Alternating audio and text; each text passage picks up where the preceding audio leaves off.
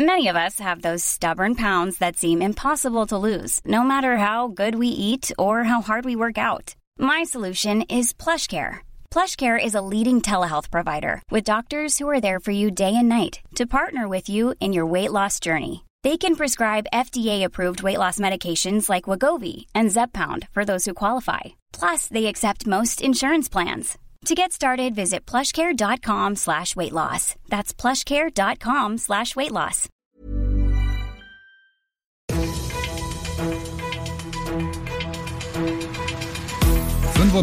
fünf Charivari, das München Briefing, Münchens erster Nachrichtenpodcast.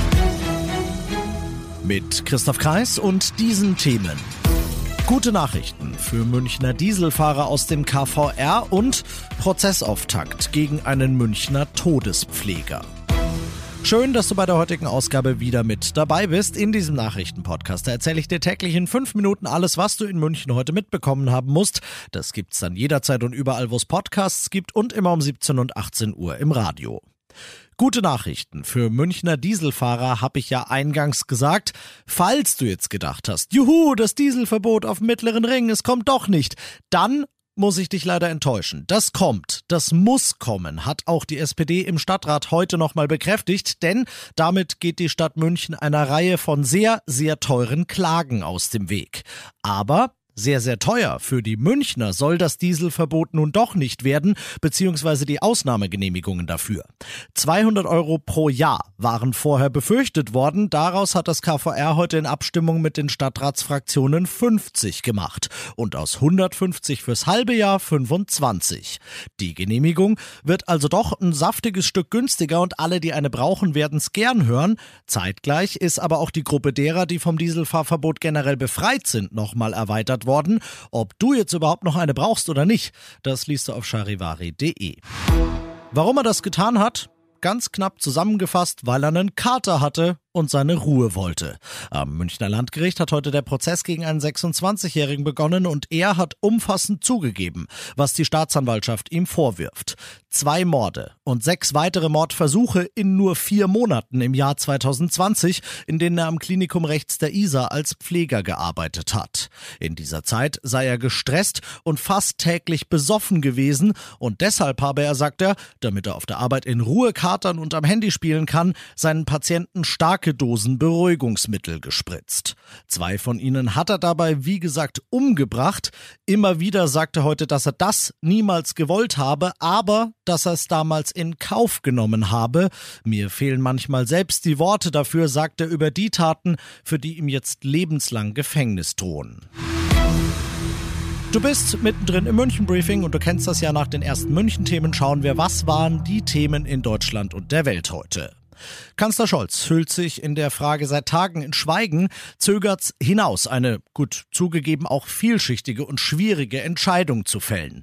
Doch jetzt wird er müssen, denn was Polen gestern angekündigt hat, hat es heute in die Tat umgesetzt, nämlich die Bundesregierung offiziell um die Erlaubnis Deutschlands als Produktionsland gebeten, der Ukraine Leopard-Kampfpanzer liefern zu dürfen, Charivari-Reporter Simon Walter. Deutschland will denen, die die Ukraine verteidigen wollen, nicht helfen. So setzt Polens Ministerpräsident Morawiecki die Bundesregierung unter Druck.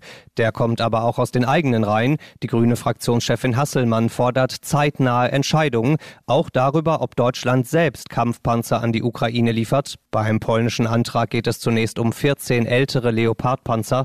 Polen will sie auch liefern, wenn Deutschland offiziell nicht zustimmt.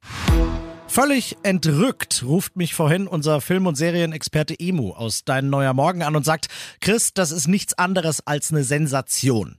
Im Westen nichts Neues. Hat heute sage und schreibe neun Oscar-Nominierungen, darunter auch in der Königsdisziplin bester Film bekommen und damit so viele wie kein deutscher Film jemals zuvor aus den USA Charivari-Korrespondentin Tina Eck. So viel Glück hatte keiner erwartet. Der deutsche Film im Westen nichts Neues von Regisseur Edward Berger ist großer, großer Oscar-Favorit. Das Antikriegsdrama nach dem Buch von Erich Maria Remarque handelt von den Grauen des Ersten Weltkriegs aus der Sicht eines jungen Soldaten, gespielt vom Österreicher Felix Kammerer.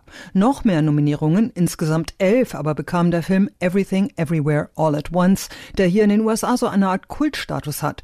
Die Preise werden am 12. März verliehen. Und das noch zum Schluss. Ausnahmsweise mal sind die Voraussetzungen für den FC Bayern nicht ganz optimal.